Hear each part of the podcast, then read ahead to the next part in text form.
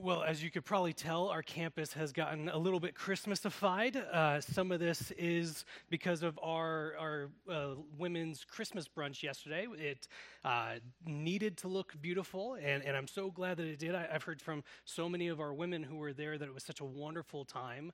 Uh, friends from the community were invited in as well. I, I keep hearing so many incredible stories about it. But we also want to have our decor up because we have another event next Sunday, a week from today, that we call Carols and Campfires. This is such a great opportunity to invite people in your life, friends, family, neighbors, to come and make s'mores, play some games, sing some carols. Uh, it's, it's such an easy opportunity to invite people to come not to hear me drone on and on, but just to burn stuff and sing. And what's more fun than that? And this is why we forced a few postcards on you. If you grabbed a bulletin, uh, we are making you take three of them, whether you want to or not. Uh, just, I, I seriously want to have you be thinking through who is someone that you can invite. Uh, we want people to know that there is a place here at Calvary that is welcoming, that, that cares for people, that is committed to truth, and this is such an easy opportunity to invite people to see that that sort of place exists. So please take them, pray over them, think through who in your life can you invite to come to this event next Sunday for carols and campfires. Uh, we we schedule this event at this time of year for a reason. Well, first of all, it's weird to sing Christmas carols in April, but the other reason why we schedule it this time of year is, is this is a really important time for us as a church. And we might know that if we've been around church for a while. We know that this is, this is uh, all a buildup. We are getting ready for the big show that is Christmas uh, on December 25th. But, but I want to add just a little bit of soft correction here. This whole season, this Advent time of year, it is all important for us. It, not just a build up to the day of Christmas, but what we are in right now, Advent, celebrating the coming or arrival of Jesus. That's what that word means, Advent, celebrating the coming of Jesus. This whole time is significant for us. The God of the universe has entered into human history. And so we want to follow along with our, our Christian brothers and sisters throughout centuries in the church of setting aside time to pause to be intentional, to reflect on the significance of what has happened. The God of the universe, born in a manger. And so we, we use this time to pause, to reflect, to think of what, what that means for us, of, of how the course of humanity has changed from this act, to, to think about how incredible it is that God demonstrated his love for us by being like us, born in such a way. In such a way. That, that we pause and reflect on the significance of what Advent is. And so, yes, we sing songs like Joy to the World, the Lord is come, out of great excitement, out of, out of, tremendous enthusiasm. We cannot contain the wonder of Jesus. And so, we don't just spend 24 hours on it. It's not just for Christmas Day. The, the impact of, of uh, Jesus being born takes more than a 24 hour period to capture. Uh, the, the, whole, uh, the whole significance of it is more than we can capture merely on one day. God has entered into human history, born to us this day. And so we celebrate this entire season showing the excitement, showing the, the wonder that is Jesus being born. But that's not all that Advent is. We sing Joy to the World, the Lord has come. But we also sing, O come, O come, Emmanuel. I don't know if you've ever looked at the lyrics to that song. It's, it's full of mourning. And how do I know that? It literally talks about mourning within it. It prays for comfort to become. I, I, I love, but also um, it, it's harrowing to sing this song every year. Bid our sad divisions cease. That's what we pray for at Advent. We mourn. Yes, we celebrate the fact that Jesus has come, that he has been born, but we also uh, we, we come with sadness to the fact that there are still hardships and humiliations and difficulties and pains in this life. And so, in this Advent season that we set aside, we pause, we reflect, we remind ourselves of how earth shattering it is that God has been born as a human. But we also mourn. we we mourn until the day when he comes back. So, Advent is about singing both of those songs rejoicing and mourning. That's what we seek to do here. And I know that there's a lot for us to try to capture in this season. We have events to go to. We, we think that we're finally done with our Christmas shopping, only to be rem- reminded of three people that we forgot about, and then be told that we're also part of a, of a gift exchange that we weren't planning on being. Hypothetical, by the way. we, we have family and friends that we're trying to figure out how do we fit all of them in. We're trying to get up the courage to fit in some of those family and friends. We also look back on this year that has loss in it for many of us, that's been difficult. And then to be told that now you have to invite three people to an event next week. There's just so much that comes with this season.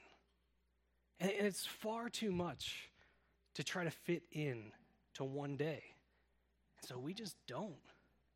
We join with what the church has been doing for centuries, and we take this time to pause and reflect. We can't just stumble into Christmas, it is too big of a thing to relegate to a single day.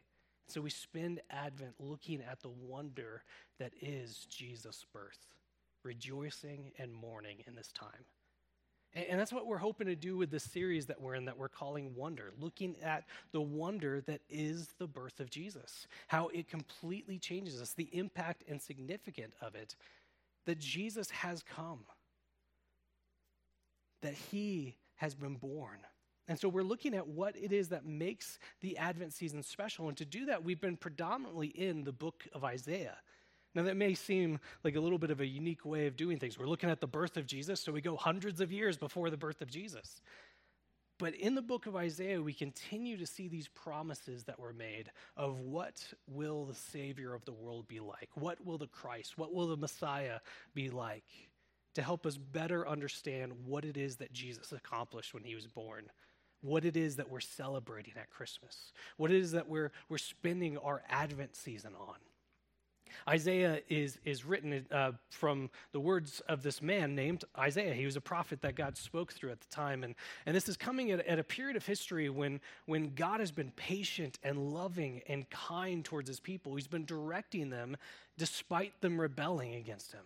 But all the while, he's saying, if you continue to turn away, if you continue to go after other gods, if you continue to ignore my teaching, there will be a punishment for that. God is holy and good and perfect, and so he deserves all of our worship and reverence. Anything short of that is disobedience. And as God's people heard this call, they decided to become even more disobedient. And so Isaiah comes on the scene speaking these words from God saying, Punishment has come. Assyria, this, this nation, has come through and he's conquered these people. Babylon will come through eventually. There's, there's so much difficulty and pain that's within this time. This is a season of punishment for years of disobedience. Eh, there's a very famous passage in the book of Isaiah. It's, it's one that, that we might have heard of before, or it's one that, that might come to mind to us. In the early uh, chapters of Isaiah, in chapter 6, we get this beautiful image of God's power and majesty. He's in this throne room. There's holy, holy, holy is being said. And then we get this really cool verse. A voice comes, the voice of the Lord comes and says, Who shall I send to the people? And, and Isaiah says, Here I am, send me. And it's this beautiful picture of obedience that we often use. Missionaries often talk about how they are willing to go to these other places. Here I am, send me. But we often stop right there. What is Isaiah volunteering for? What is the message that he is about to say to the people? Well, let's read that. This is Isaiah 6, starting in verse 9. Uh, just right before this, it says, Then I said, Isaiah said, Here I am, send me. And then the very next words are these. And he, this is that voice of the Lord, said, Go and say to the people.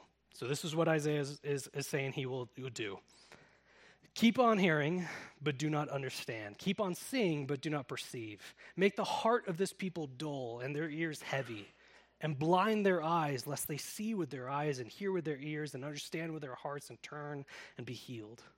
Then I, this is Isaiah, said, How long, O Lord?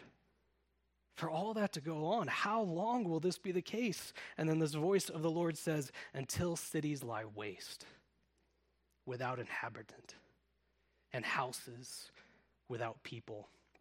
And the land is a desolate waste. And the Lord removes people far away. And the forsaken places are many in the midst of the land. And though a tenth remain in it, it will be burned again, like a terebinth or an oak, whose stump remains when it is felled. And the holy seed is its stump. If I haven't said it yet, Merry Christmas, by the way. So glad that you guys are here. This is incredibly harsh language, right? This is the message that God sends Isaiah to tell the people. After years of rebelling, after God being patient with his people, guiding them back to him, telling them to turn back to him, telling them, avoid this punishment, turn back to me. This holy God who owes people nothing, showing grace upon grace, love after love, after generations of that, and in continuing to have his people rebel against him, God says, now is the time that there will be punishment. And his people is, is described as this, this tree, this flourishing tree, but now all that's left of it is a stump after it's been felled, after it's been cut down. And how can this be? If we think before Isaiah, think of all the promises that God has said will happen. Think of all the things God, God said that he would do for his people. I, think of uh, 2 Samuel 7, where, where God is speaking to David and says, I will make your family line great. I will make your name great. From you will come kings over my people, and there will be a capital G great king that comes. How can God do that if his people are nothing but a stump? How will God keep his promises if, if he's punishing them? How will he be able to work through a people that, that have been conquered? How does God bring life from a stump? Well, flip over to Isaiah 11 and we find an answer to that very question. Isaiah 11 starting in verse 1. It says this It says, There shall come forth a shoot from the stump of Jesse, and a branch from its roots shall bear fruit. After years of disobedience, God, people turning away from Him, following other directions, following themselves, following other gods, after years of rebellion, despite God calling them back to be faithful, calling them back to Himself, eh, to the God that has provided for them, that's given them everything that they've had, after years of all that, we get a point to where punishment has come. That this once great nation, this flourishing tree, is nothing left of it but a stump but a promise is made. From that stump, what looks like disaster, what looks like hopelessness, will come just a little bit of life, a shoot, a branch, a small bit of growth from something that looks dead. Just a little bit of life will come forth in the form of this king. From the stump of Jesse, this is David's father from the very family line that God made promises a great king will come from, there's this reminder here. When things seem so hopeless, there will be a little bit of life. This king will come. And we're told a bit of what this king would be like as we continue on in the passage. This is uh, verse 2. It says, And the Spirit of the Lord shall rest upon him, the Spirit of wisdom and understanding the spirit of counsel and might, the spirit of knowledge and the fear of the Lord, and his delight shall be in the fear of the Lord. He shall not judge by what he, his eyes see, or decide disputes by what his ears hear, but with, the right, with righteousness he shall judge the poor, and decide with equity for the meek of the earth. And he shall strike the earth with the rod of his mouth, and the breath of his lips he shall kill the wicked. Righteousness shall be the belt of his waist, and faithfulness the belt of his loins.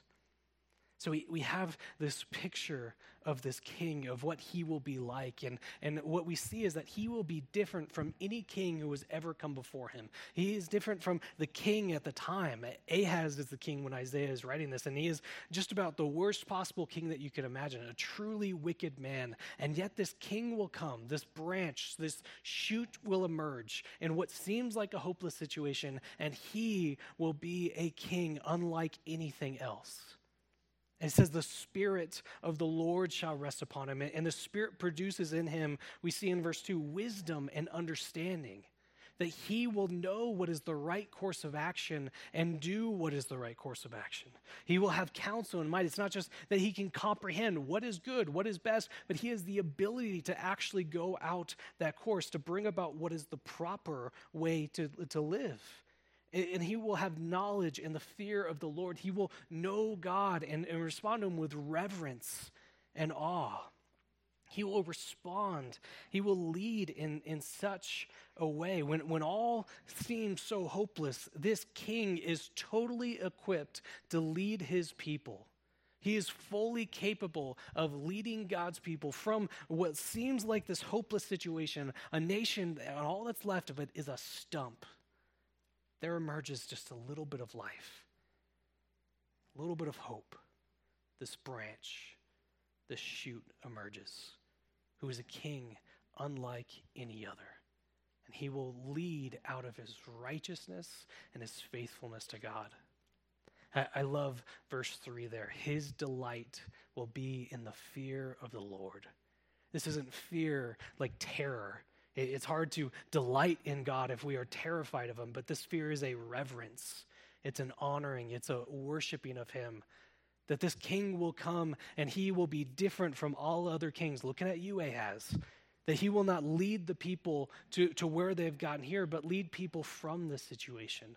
That this king who emerges in what seems like the most hopeless of situations, he will be the one that people are waiting for. But it's not just that he is a good king, that there's one great person in the midst of a world that's still broken. No, this little bit of life that we see coming from the stump, where it, will, it will continue to grow and grow, bringing life wherever it goes. Because look at the effects of his reign and rule, starting in verse 6. It says, The wolf shall dwell with the lamb, and the leopard shall lie down with the young goat and the calf and the lion and the fattened calf together, and a little child shall lead them. The cow and the bear shall graze, their young shall lie down together, and the lion shall eat straw like the ox. And the nursing child shall play over the hole of the cobra, and the weaned child shall put his hand on the adder's den. They shall not hurt or destroy in my holy mountain, for the earth shall be full of the knowledge of the Lord as the waters cover the sea. In that day, the root of Jesse, who shall stand as a signal for the peoples, of him shall the nations inquire, and his resting place shall be glorious. In what seems like the most hopeless of situations, all that's left is a stump. You see a little bit of life emerge a sprig, a branch, a shoot come from it. And yet, it's not just that this king has come, this, this showing of, of, something I have hope in, but this king, as part of his reign and rule, he continues to grow and grow, and wherever he goes, life goes. What we see here is this picture of this, this world that we live in where, where creation no longer feels the stain of sin where, where life is brought back to how it's supposed to be. If this seems idyllic, that's exactly what we were meant for. The effects of, of the reign of this king, this little bit of life brings life everywhere, reversing all that, that is broken and, and, and uh, need, in need of renewal in this world. It is life without the effects of sin. I mean, look at the images that are used here. There, there are things here that, that probably got the heart rate of parents up a little bit as we're reading through it. Kids playing with snakes, their hand over the hole of the cobra, the, the hand in the adder's den. And yet there's no need for fear or pain or hurt. Or even this image of, of a lion and a cow being together, and yet a, a child is able to lead them. They obey him. There, there's, no, there's no conflict there. There's no, there's no fighting amongst them. Even a child is able to lead them because of how much peace is in this land, how much wholeness there is here, how much security there is. I love verse 10. It, it, shows that this isn't just meant for some people, but it's for all the people. The nations will, will inquire about it. They, everyone is included. It's not, rele- it's not uh, just for some individuals, because the whole earth will feel the effects of his reign. Verse 9 The earth shall be full of the knowledge of the Lord as the water covers the sea. There's no hidden nooks. Every cranny will be filled with the knowledge of the world, it will be drenched and saturated in it.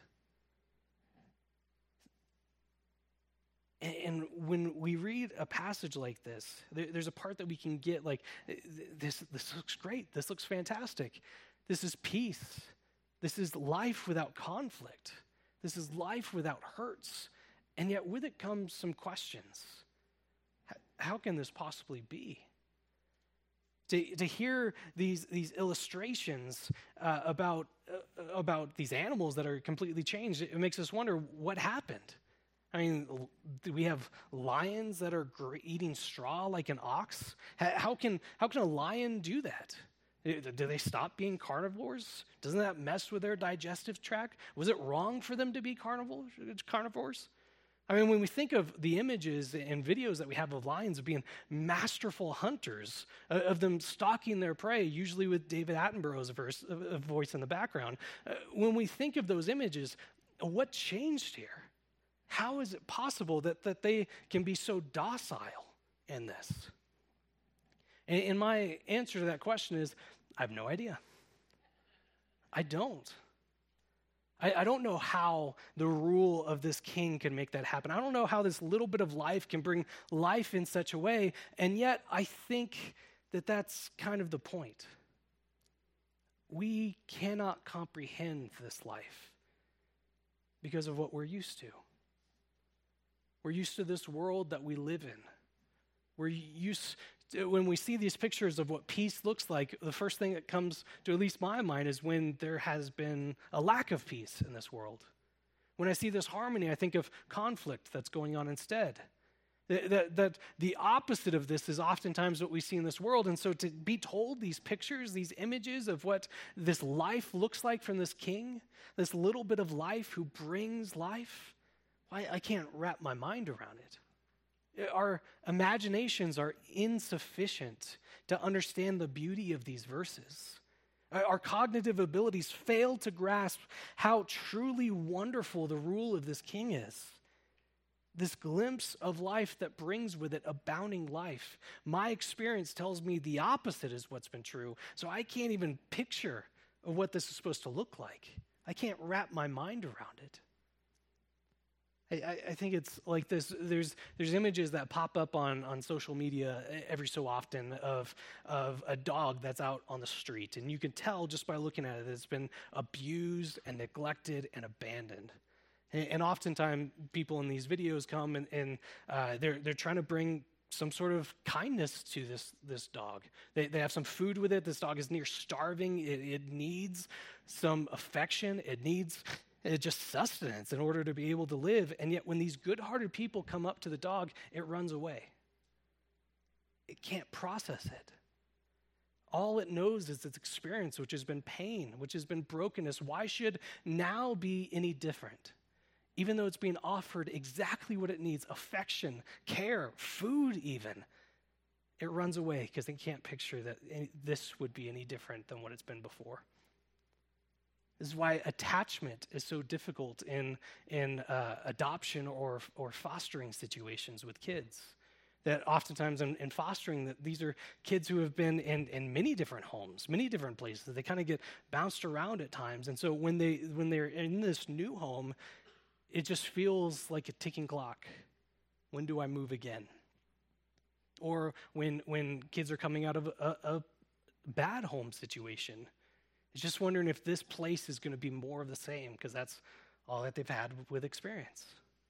And so when you get a, a, a good fostering or adoption situation, when, it's, when it's being done right, when, when this child is being offered what it needs love and affection, a family. We, we're not meant to be alone. We, we need people around us to, caring for us in such a way. And, and it's Supposed to be given to us first in our homes. When this child is finally receiving that, well, the instinct is not being unresponsive or wiggling away or fighting back because of what they've been used to. They can't process that they're fully receiving now what they were meant to have from the very beginning. When we read verses like this, that's what I think is going on inside of us. We know what we've seen in this life, we know what we've heard. We know what we've experienced in this, in this earth. And so, this life that Isaiah is talking about, life without the effects and the stain of sin in it, we, we can't wrap our mind around it. We, we can't understand how that is possible. I mean, we can, we can say, wouldn't it be great? Wouldn't it be great for there to be harmony? Wouldn't it be grand for there to be peace? Wouldn't it be so good to not have to worry all the time? For not have have conflict? To these, these creatures, these animals, the, the lion, the, the leopard, the bear, they, they pose such a threat at the time to livestock, to livelihood, to human lives, to have that worry removed, but instead be a place of harmony, a complete reversal of things. Doesn't that sound so wonderful? Yes, but that can't be real, right? Surely, surely this can't be taken seriously. I mean, that, that's so different than what we've experienced. We, we can't wrap our head around it. And that is why we need Advent. That is why we need this time to pause and reflect because of what we're so used to we hear about this life, this little bit of life coming from the stump, bringing with it exuberant life, a reversal of the effects of brokenness in this world, and it doesn't hit us fully. And that's why we need to pause.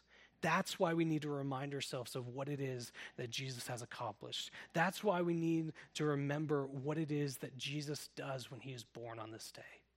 Because when we look at this picture, this bit of hope that's given here, this life that brings about life, while we cannot process it fully, while we may not understand it, while sometimes it just feels like a pipe dream, we are reminded by the fact that what is given as a bit of hope here, this shoot from the stump that brings about life, this little bit of hope that's given here, it came to fruition in the birth of Jesus. Uh, look at my butchering of Luke uh, chapter 3, uh, starting at verse 32. So he says, when Jesus, uh, uh, Jesus, when he began his ministry, was about 30 years of age, being the son, as was supposed, of Joseph. That's what we celebrate in this Advent season, that Jesus has come as a son of Joseph. Luke goes on to record uh, the, his whole geneal, uh, genealogy going back through his family line. And in verse 31, we get to the fact that Jesus comes from the line of David, the son of David, the son of Jesse. Jesus is this shoot. Jesus is this branch, this little bit of life that comes from this stump. When all seems so hopeless, when there is punishment and judge, uh, judgment coming, right, rightful judgment, after years of disobedience to God, God did not wash his hands of his people. He did not condemn and then walk away, but he offered hope. He offered means for life, this little bit of life, this shoot, this sprig, this branch that comes from this trunk. And we see that come to fruition in Jesus. He is born. Not just that he's of the right family, but look at his very words himself. You, don't need to turn to it. We'll be back in Isaiah 11, but this is what Jesus himself says in John 15. He says, Abide in me, and I in you. He switches terms of botany here, but he says, as the branch cannot bear fruit by itself unless it abides in the, uh, abides in the vine, neither can you unless you abide in me. I am the vine, you are the branches. Whoever abides in me and I in him, he it is that bears much fruit. For apart from me, you can do nothing. In the midst of judgment, in the midst of hopelessness, this sign of hope is given. There will be a branch there will be a shoot, and it will bring about life. Life that reverses the effects of the brokenness that we can't even fully imagine. We're so immersed in this world, it's all that we can picture. Our imaginations are ins- insufficient to think of what could be otherwise. And yet, this life is coming, and it's proven to be true. It's shown to be factual by the fact that Jesus comes when he says the very same thing Abide in me like a vine attached to a branch. It is in me that you have life. It is, it is not just existence, but flourishing. Uh, if uh, abide in me and I in you, and you will produce much fruit. This is a flourishing life, a picture of life that's on offer, that's given to us by remaining in closeness and connectivity to this Jesus. That it's in him that we have life. The life that's pictured in Isaiah. The life that we so desperately crave and yet we can barely articulate. The life that we were made for and yet it feels so out of reach. And maybe we still feel that way. I mean, we still have to worry about kids with snakes. Rarely do we see lions and cows getting along. We definitely still feel the effects of sin in this world and our lives as well. Jesus has come. He's brought with him life, and that's terrific, but, but it doesn't seem to be like the picture that Isaiah gives us. So I warn us to not miss the signs of life that we have now, to not miss this, this spiritual heartbeat that's going on, that's showing us that life is happening now. Do, do not miss the signs that life has come that we receive now. Look, look again at Isaiah 11 in verse 2. What, what was it that was a sign that this king was different from all others? Was the Spirit of the Lord shall rest upon him.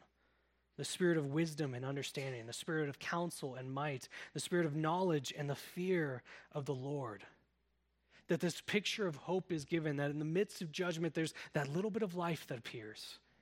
And yet it grows and grows and brings about life, abundant life, perfect life wherever it goes. And we have that with Jesus, that Jesus has entered into the world, makes that life possible. And we, we celebrate Advent, uh, excited that he has come, but we mourn that this world is still not quite like that. We still mourn that there is hurt in this world and loss. And yet, even in there, we're given a little bit of hope as well. This little bit of heartbeat that life is occurring. Because the same Spirit that rested upon this king, that same spirit is offered to all of us who abide in him. This spirit that produced, uh, that, that made this king wise and understanding, that we in this life are able to have wisdom and understanding from God. That we can have counsel and might that comes from Him as we live for Him. That we can have knowledge and the fear of the Lord. That we can know and be known by this God that the same spirit that, that Jesus rules with, the same spirit that brought him into this world as a human, the same power that raised him from the grave, lives inside of us, producing life. That we're given this picture of this king who will come, this little bit of life, and with it comes even more life, abundant life. And we're given the sign, a little bit of hope now that that is happening by the Spirit being offered to us. Advent is about growing in wonder about the birth of Jesus. Jesus has come showing that this has happened, showing us that we can trust, even if we can't wrap our minds around it, that the world will be perfected, that things will be made new, that wrongs will be righted. We celebrate that day, but it's also eagerly awaiting for the day when those promises are fully realized. And we're not here left without hope, but the same spirit that was in Jesus, it is given to us as well. It resides in all of us who are following after him. One more verse for us. The very last chapter of the Bible, Revelation 22. We have Jesus talking, showing that what is recorded in this book, the, this, this book to give hope in the midst of waiting there's what's recorded in here that Jesus will do. This is verse 16. It says, I, Jesus, have sent my angel to testify to you about these things for the churches. I am the root, the descendant of David, the bright morning star. So, because of that, the Spirit and the bride, this is the church, say, Come. Let the one who hears say, Come. Let the one who is thirsty come. Let the one who desires to take the water of life without price. So we spend Advent rejoicing that the stump has produced this spring, that this little bit of life is there, that it grows and grows, bringing life, flourishing life everywhere. And until that day, we continue to sing, O come, O come, Emmanuel. We talked quite a bit about the importance of Advent to mourn and to rejoice. And at risk of, of conflating uh, important holidays at the church, we, we do always hold true that, that Advent does not have the meaning that it does, does not have the significance of it does, if it's not for Easter that this life that's on offer to us, the reason why we're, we are able to hold out hope, the reason why we sing, O come, O come, Emmanuel, is because when Jesus was born, he didn't merely stay in a manger.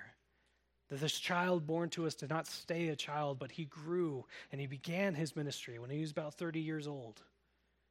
And he worked his way showing what, what this life could look like, how we can possibly understand it, what, what the reversal of sin looks like with his works and his teaching. But he demonstrates his power to do this by going to the cross. Jesus is that bit of life, the shoot, the branch from the stump that brings about life.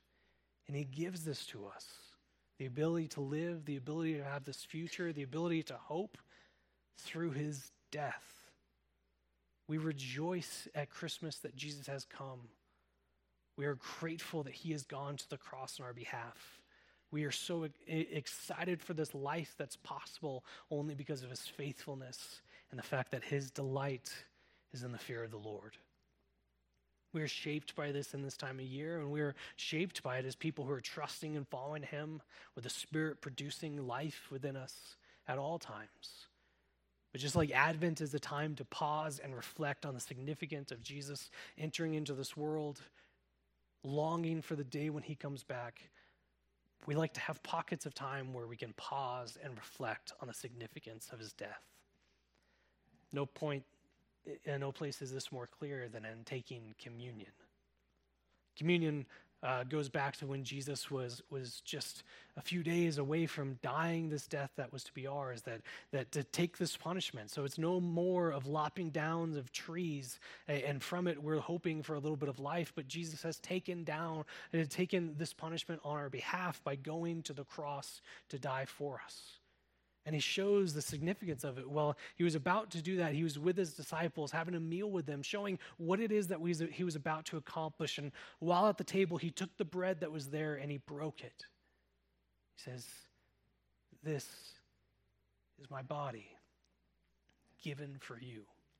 He shows that the death that he is about to go and partake in is done on our behalf.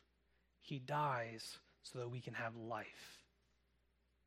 How can we trust such a thing as that? How do we know that these promises are to be maintained? We, we can barely wrap our minds around these pictures. How, how do we know that He is truly taking this death, this punishment from us? Well, He took the cup next and He says, This is the covenant, this is the promise. This is how you will know that this has taken place by my blood. That going to the cross isn't just Him dying for us, but it's the proof it's the seal that he has accomplished what it is that he says he would accomplish. So, what he did at, at table that day, we, we mimic. We take communion at the, the, first Sunday of every month together, and we have, have a juice that represents the, the blood. We have bread that, that represents his life was, was broken for us. And we pause and we reflect and we remind ourselves that it's by him giving of his life that we have life ourselves. So I, I want to encourage us to pause, to reflect. In the middle of this Advent season that is meant for reflection, to take a little moment to help see the significance of what he accomplished for us. I encourage you where, where you're seated to, to think of what it was that Jesus accomplished on the cross on our behalf, what it is that we rejoice in, what it is that we celebrate when we take communion, what this life is that he's meant for us to pause and, and see a little bit more clearly the significance of that. But also to think of the fact that while he has taken this punishment from us, we still rebel. We mimic our spiritual brothers and sisters who turned away from God. So, where do we need to repent? Where do we need to confess to Him? Where do we need to rightly align ourselves with who He's called us to be, who He's made us, this life that He's given to us? I'm going to pray for us and encourage you take a few moments to pause, to think of what Jesus accomplished for us, to think of where we still fall short of Him. And then, whenever you're ready to head to one of our tables that we have. We have two stations in the front, one in the back, where we will lead you through there, either as an individual or a family. The juice and the cracker representing Jesus' uh, body and blood, but reverse of the order I gave it to you first to take them at that station. Whenever you're ready, you can head back to your seat. If, if, you're unable to make it to one of the stations, flag someone. We have some to go options for you to take at your seat as well, if that's easier or more convenient for you But truly take this time to pause, to get this little bit of time to reflect, to be intentional. What we're doing on a larger scale throughout Advent, rejoicing and mourning, to do that in just a small bit of practice where you are. And then, whenever you're ready, come to one of these stations. Take communion with us as we rejoice in the fact that Jesus is this bit of life, this branch that gives us life. Let's pray. Father, we are so grateful that you know us, you know what we're like, you know that we fall short of who you've called us to be, and yet you've offered us the means of salvation. By your grace, you've offered us life, abundant, flourishing life.